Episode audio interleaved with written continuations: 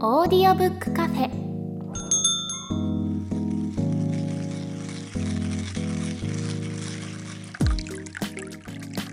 ここはオーディオブック好きが集まるカフェ。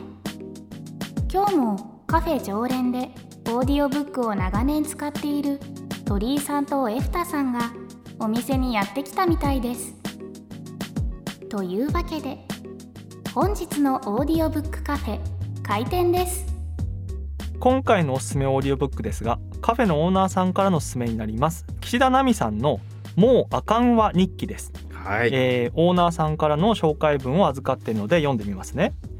父は他界弟はダウン症母は車椅子ユーザーからのコロナ禍に生死をさまよう大手術。間におじいちゃんの葬式が挟まってついにはおばあちゃんに異変が。残された長女に全てのタスクは託された次々に襲いかかるもうあかんわなラインラップ。なのにどうしてこんなに面白い文章が出来上がってしまうのかを読んでる側は一体なんでこんなに救われてしまうのか。泣けて笑える祈りの日々が描かれた岸田奈美さんによるエッセイです。ということではいいかがでした？いやー読み終わってね、うん。改めてそのなんていうのその岸田さんの「もうあかんはラインナップうん」聞いたわけですけど弟父は高いダウン症うん。車椅子ユーザーからのコロナ禍の大手術、はい。もうあかんでしょこんなの。あかんでしょって思いながらはい。聞いてましたねこれは。うん。いやすごいよこの人壮絶はですよね。壮絶。うん。マジで。壮絶なのに、うん。よくこんな笑いに消化できるなという、うん。もうちょっと鬼の才能を感じざるを得ないですね。うん。あ文才が素晴らしいですよね。ーいやとんでもないですよこの人は。うん。僕あのもともとこの岸田奈美さんはまあ割とツイッターでもはい。そこそこバズる方でですね、うんうん。もう昔からこう注目してたんですけど注目せざるを得ないというかねうん。もうツイートもまあ神がかって面白いし、うん。一つ一つのねその、まあ、ノートっていうサイトでうん。日々記事を発信してるんですけども、はい。そのねもう一つ一つがもう抜群に面白くてですね、はい。いやーちょっとねでまあこれをうん。なんだろう僕はまあ文章で読んでたんだけどうん。オーディオブックで聞いたらどうなるんだろうって思ったんですけど、ねこれもまたあの関西弁で、はい。そのナレーターさんが読まれるじゃないですか、はい。これいい感じにマッチしててうね、ん。めちゃくちゃ重い話なんだけどタッチが軽いっていうね、うん。うん、なんかあのさくらももこを彷彿とさせるというあいやか本当に。ね。うんなんかそういうタッチですごいまあ聞きやすかったですよ。ううん。ん、すごくいいなと思いました。オーディオブックで全然聞けるわと思って。う。ん。うん。いやこれをオーディオブックにしたの本当にすごいなと思って、あの関西弁がすごく上手に僕関西人じゃないからうん。本当にそれがネイティブかどうかわかんないですけど、でも全然違和感なく聞けたじゃないですか。うん、で本当におっしゃる通り僕もさくらももこさんの桃の缶詰みたいだなと思いながら聞いていて、ねなんかそれがすごくなんていうんですかねこう重たい話なのに軽く軽いテンションで聞けるっていうか、うん。そんなにこう自分に負荷がかからないっていうのがうん。本当良かったなと思いましたね。そうなんですよ、うん。これねこの本のフレーズですごい心に残ったのがうん。悲劇は人事なら抜群に面白いっていうフレーズがすごいそうだよねって思ってですね、うん。そう。だからねこれはもう笑い飛ばすべき。ああなるほど。うん。うん。じゃないと 笑い飛ばすことによってうん。なんかねこう自分の中にもうん。こう笑い飛ばせる素養みたいなのがはい。なんか残るなと思って、うん。この本ねなんかワクチンみたいだなって思ったんですよ僕。あなんかねもうもうもうだからその人事だからもう笑い飛ばすね、あ。うん。もうもうね重すぎんのよ話が。うん。この人不幸すぎる岸田さうんん。であまりにも不幸すぎて、うん。こんなにいっぺんに来るみたいな感じだから、うん。なんかねそれをまあ聞いてると確かに軽快なタッチなんだが、うん重さは感じるわけ。うんこれなんで休日にこんな人の他人の不幸話聞いてんの？ってちょっと一瞬思ったんだけどはい。あのねこれあのまあそのオーディオブック聞く前に文章で岸田さんのこの不幸話うんにはすごい触れてたからなんだけどうんあのちょっと自分事の話なんですけどはい。ちょっと最近飼ってた猫が亡くなりましてうんでね結構壮絶だったんですよ。そうのん。最後を見とるまでの1ヶ月ぐらいかな、うん。こう何回も発作を起こしたりとかして、うん。なんか一緒に住んでる相方と一緒に24時間交代で看病してたんですよ。はい。だからさ急に発作とか起きるから、うん。マジで睡眠時間とかが取れなくてはい。もう2人でこう看病しながら気絶するように寝たりとか、うん。そういう日々を送っている中で、うん。僕はねあの岸田さんの話エピソードを何度も思い出して、うん救われてたんですよね。なるほど。そうだから、はい。だからそういう意味でワクチンなんですよこの人の文章って。うん。この文章を読んでいや岸田さんって大変だなってこんなことあるって思ってたんだけど、うん。猫の看病しながらこんなことってあるんだなって思いながらですね、うん。いやでもまあなんだろうな。ちょっとこうああの時の岸田さんと同じぐらいうんもうあかん体験してるわ自分っていうのがうん。感じた時にちょっと面白くなってきたりとかしてね、うん。うん。自分を客観的に見れて楽になれるというかね。はい。そうだからねこの本はね人を救うね。マジで。いやそれはでも大事な視点かもしれないですよね。うん。なんかともすればやっぱり他人の不幸は笑っちゃいけないものっていう感じがあるじゃないですか僕らの中に。そうですね、うん、なんかあの重たく受け止めて、うん。同情どころか同化するぐらいに相手にこうねなんか寄り添うことが善とされてしてまってますけど、ね、それこそ共感しなきゃみたいなね。本当に、うん。という病ですよ。そうこれもう病なんだよね。だけどこの場合は本当に笑い飛ばした方がむしろいいっていうのは本当にその通りだなと思っていて、むしろこの本から学ぶべきはそのもうあかんわっていうような状況でさえ、うんこんなに笑いに変えられるというかその反転させられるこの著者の力っていうか、その視点の持ち方みたいなところを僕らはすごく笑いながら学んだ方がいいんだろうなっていうふうに。思わされましたね。もう笑っていいんだねって感じ。うん、いいいのか笑うわじゃあみたいな。うん、もうだっておばあちゃんやばすぎでしょとか思うんですよ。いや本当ですね、うん。ちょっと嫌いになりそうですもんねおばあちゃんのこと。そうなんですよ、うん。でもやっぱりそのおばあちゃんとのこう、うん。昔のいい思い出とかもあってね。うん。そのそんなおばあちゃんがやっぱちょっと認知症で変わっていくみたいな、はい。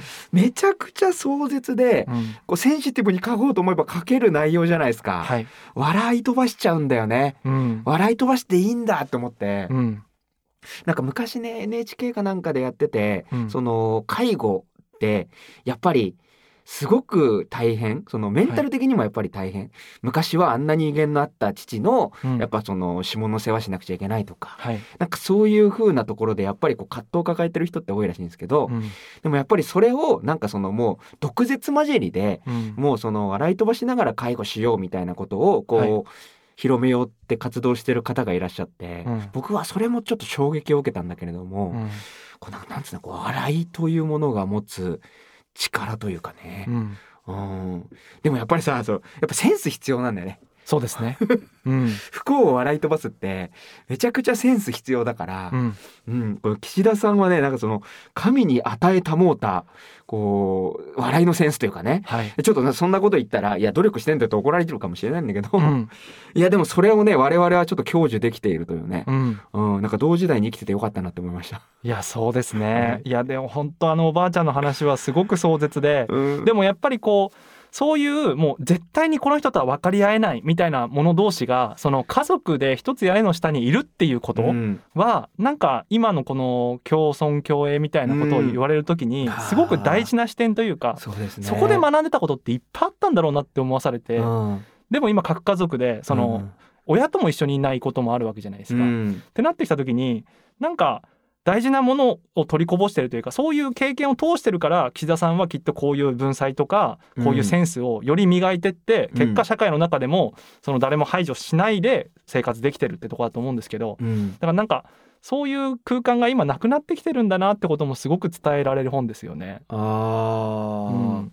そういう空間っていうのはこうなくなってきてる空間っていうのはその拡大家族的なおじいちゃんおばあちゃんがいるようなところがなくなってるってこと？ですか？はい、なんかその分かり合えない者同士が分かり合えないまま一緒にいるっていう空間が今すごく少ないじゃないですか。なるほど。距離すぐ距離を置けますもんね。はい、うん、まあ今ちょっとさすがにコロナ禍でね移動しにくくなったとはいえ、いうん今いやむしろね東京を離れて地方へとか、うん。むしろ今分散しやすいか。うん。あでもこういうおばあちゃんとかあとダウン症の弟とかー、うん。なんかそういったことでも家族として一緒にいなきゃいけないっていう時に、うん。意外とそういうところを学ぶというかあ気づいていくんだろうなっていうのはなるほどな。なんかハッとさせられたんですよね。そうですよね、うん。なんかあの辛かったら距離を置けばいいっていうのは、もうなんかツイッター界ではもう常識になりつつあって、はい、一時期前はすごいなるほどな距離を置けばいいんだみたいな感じで結構バズってたんですけど、うん。みんなそれ言うから最近それツイッター界で当たり前になってきてるんですよね。うん。でやっぱとはいえやっぱり離れられないのっぴきならない関係性ってあるよねみたいなのが、うん。結構ツイッターの中での今の問題意識だなって感じていて、そこに結構岸田さんはか刺さるのかもしれないですね。うん、うん、なんか似たような感覚としてあの死とかもそうじゃないですかすごい遠ざけてしまった結うん。果どう対応していいかよく分かんないとか、うん。なんか自分の中の死生観が全然定まらないみたいな話もそうだしそ。なんかトイレとかもうん。すごい綺麗になって、うん。その目から見えないところになったけど、うん、でもなんかそこに大事なものはあったよねっていうこともあるじゃないですか。なんるほどね。そういったことをすごくこう考えさせられる。さっきのさっきのっていうかそのうん。一作前のその共感という病もそうでしたけど、うん。なんかあのここに大事なことあるんだなっていうのはそっか。感じさせられたんですよね。なるほどな、うんその距離を置いてはいいんだよみたいなうんトレンド、実際にねそのなんだろう距離を置ける技術を我々は手に入れたわけじゃないですか。うんね高速に移動できるあの乗り物とかさうんあのインターネットとか手に入れたんだけども距離を置きやすくなったがゆえに、うんいろんなものを見て見ぬふりしていることのツケがそろそろ出てきている。じゃないかなって。うん。なるほどな。はい、なのでそんな感じでぜひ聞いてみていただけると嬉しいです。これはねあのいいですよ。ワクチンとして、今はね、今はあの全然落ち着いて、えー幸せという方もうん、これをこう聞いておくことによってあの時聞いといてよかったなってうん。思うかもしれないです。うん、カフェノートカフェノート。それはカフェに来てくれたみんなが書いてくれる連絡帳。オーディオブックに関する質問疑問や他の人にもおすすめしたい一冊など思い思いのことが綴られています。お二人はカフェに来るたびにノートを読んではいろいろな話をしているんです。常連さんが書いてくれたノートをまた紹介していきたいと思うんですけれども、はい。はい、オーディオブックの聞き方についてですねコメントくれております。ゆるい筆ペンさんいつもありがとうございます。ありがとうございます。通勤中の電車やバスの中で聞いています。哲学や心理学自己啓発に興味がありますが、うん。いつもそのジャンルを聞いているとずっと意識高い系の私でいないといけなくて疲れてしまいます、はい。最近は無理せず教養の本を読んだら次は小説を楽しむようにしています、うん、えーもう一つ、えー紹介したいんですけれども、えー、門左衛門さんはい、ありがとうございます。隙間時間でのんびり聞いています。でもどんな時に聞いているかを最近それを振り返ると何か学びを得たい時はたくさん聞いていて耳に集中していてちょっと疲れている時は聞き流しが多いなと思いました。うん、そんな自分のバイオグラフもわかるオーディオブック便利ですとはい、いうことでつまりねそのオーディオブックを聞く時にうん、自分なりのバイオリズムとか緩急のつけ方ってあるんじゃないのっていうことだと思うんですけど、はい。いどうですか鳥居さん？これ面白い視点だなと思ったんですけど。やこれはでも間違いなくありますよね。やっぱり自分はい。のその体調とか、はい。今こんなものを聞きたいっていうタイミングって必ずあると思ってて、うん。それに合わせてやっぱ聞きたい作品選んじゃいますよね。うーん。うん。あじゃあ自分自身のバイオリズムありきで鳥居さんは聞くものを選ぶっていう感じかそうですね。だいたいこれこの辺りのジャンルは自分の守備範囲だけれども、うんその中でもいくつかあって、うんやっぱこう。フルで聞きたい時とうんか散歩してる時とか移動中でもいろんなバリエーションあるじゃないですか。はいこのシチュエーションだったらこれぐらいの疲れ具合だからここかなみたいなのはうん結構僕もありますね。そっかなるほどな、うんいや僕今の鳥居さんの話とかこのお二人の話聞いて、うんちょっとオーディオブックの使い方をあの見直そうと思ったのがはい。やっぱ一冊聞き始めたら聞き終えたいっていう思いがあってですねああわかる。うん、でもそうじゃなくてやっぱ自分の気分に合わせていくつかレパートリー持っといた方が、うんあの応用効くんだなって思いました。うん。うん、なんかね意識高い本を読んでる時ってやっぱあるじゃないですか。はいでそう得てして長い。長い そうなった時にですね、はい僕は主にこう家事をしながらオーディオブック聞くんですけど、うん今この本聞く気分じゃないなって思うと、はいえー同時にですね家事をしなくなるんですよね。あーわかる あ分かってくれます、い、はい。やよかった。これあるあるなんかな。うん。そうすると家事はかどんなくなっちゃうんですよ。うん。これはなんか良くないぞと思って、うん。でどうしようかなって思ってたんですよね。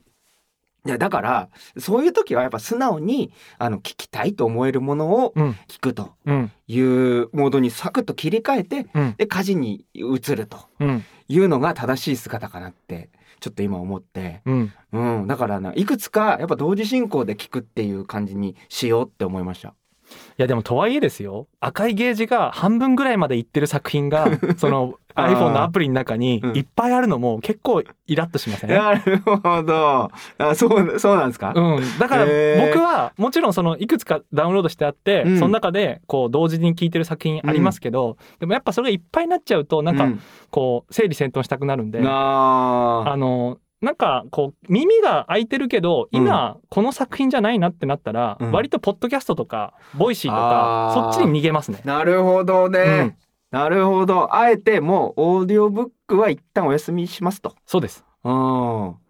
なるほど。カフェオーナーにちょっと聞かせられない 話を今してるかもしれないけでもそこで蓄えて蓄えてど、またよしオーディオブックだっていう。うん、やっぱこのバイオリズムに合わせて。なるほどな、はえじゃあちょっとあのオーディオブックをお休みしてる時は、鳥居さんは具体例えばどんなことをよく聞くんですか？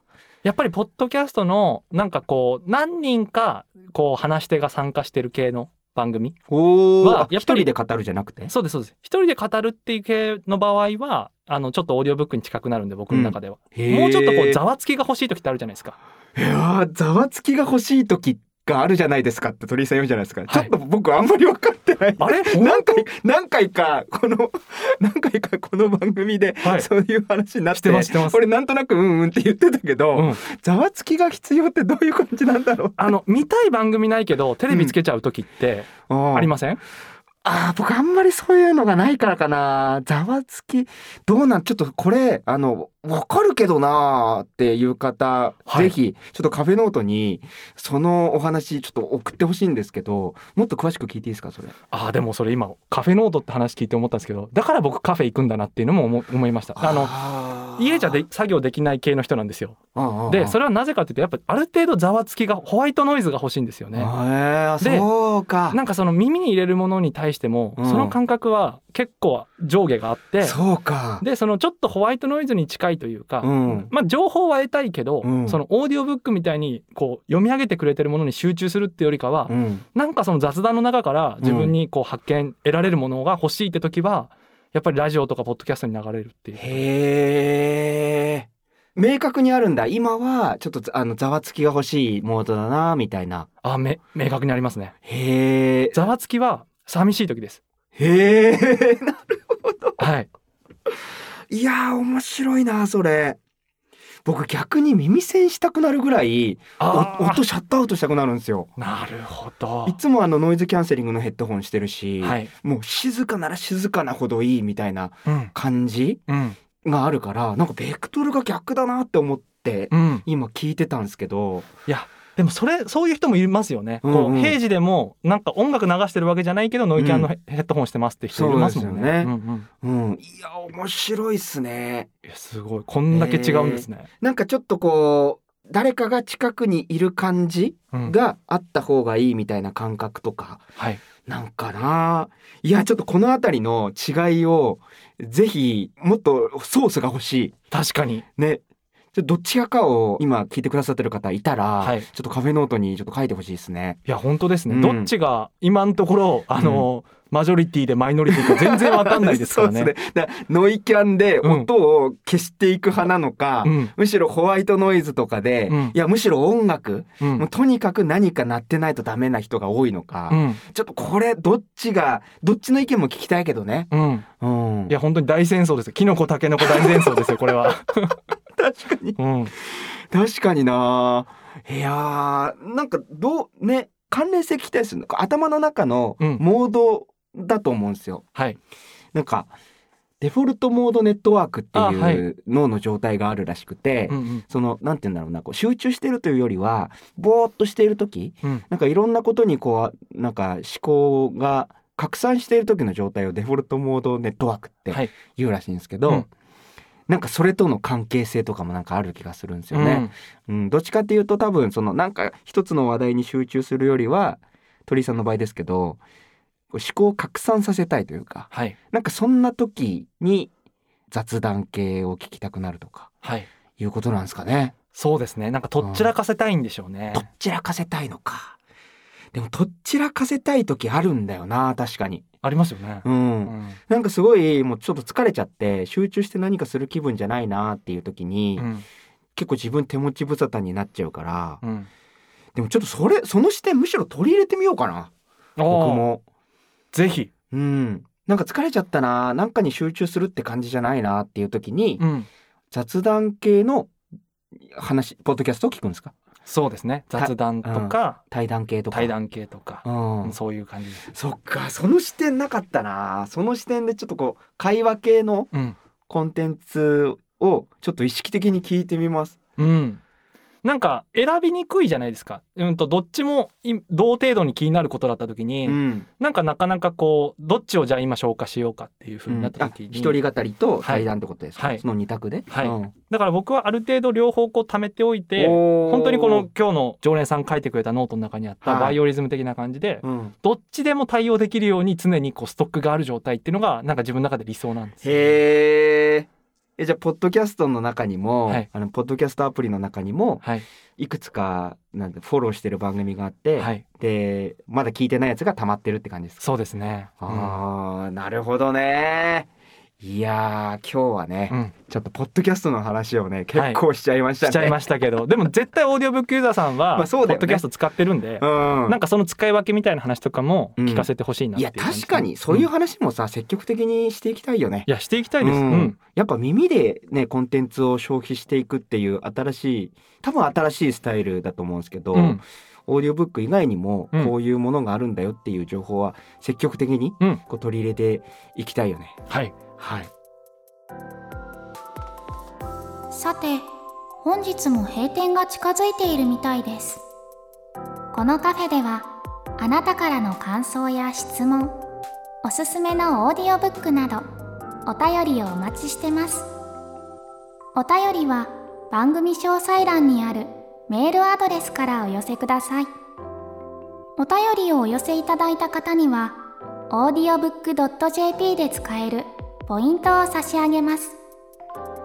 また番組公式ツイッターもありますので感想は「ハッシュタグオーディオブックカフェ」をつけてツイートしてください。ポッドキャスト版をお聞きの方は audiobook.jp に会員登録していただくことで常連さんの帰り道という特典音源もお聞きいただけます。本編で語れなかった話やお得な情報が聞けるかもしれませんよ。初回は無料でお試しいただけますので是非チェックしてみてください。それではまたのご来店をお待ちしております。